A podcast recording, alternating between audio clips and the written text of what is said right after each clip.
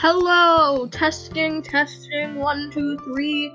Can you hear me? Okay, my name is Tyler Lang, and I will be joining you on this adventure through the podcast known as The Summary.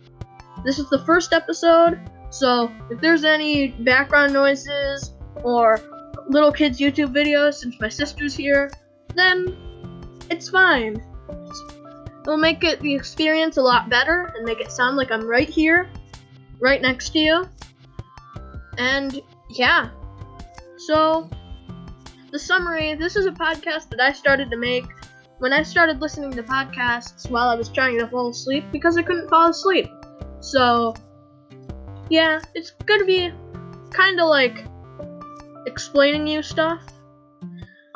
Because I'm gonna be doing stuff about like wrestling. Like I'll explain to you wrestling and some TV shows and books.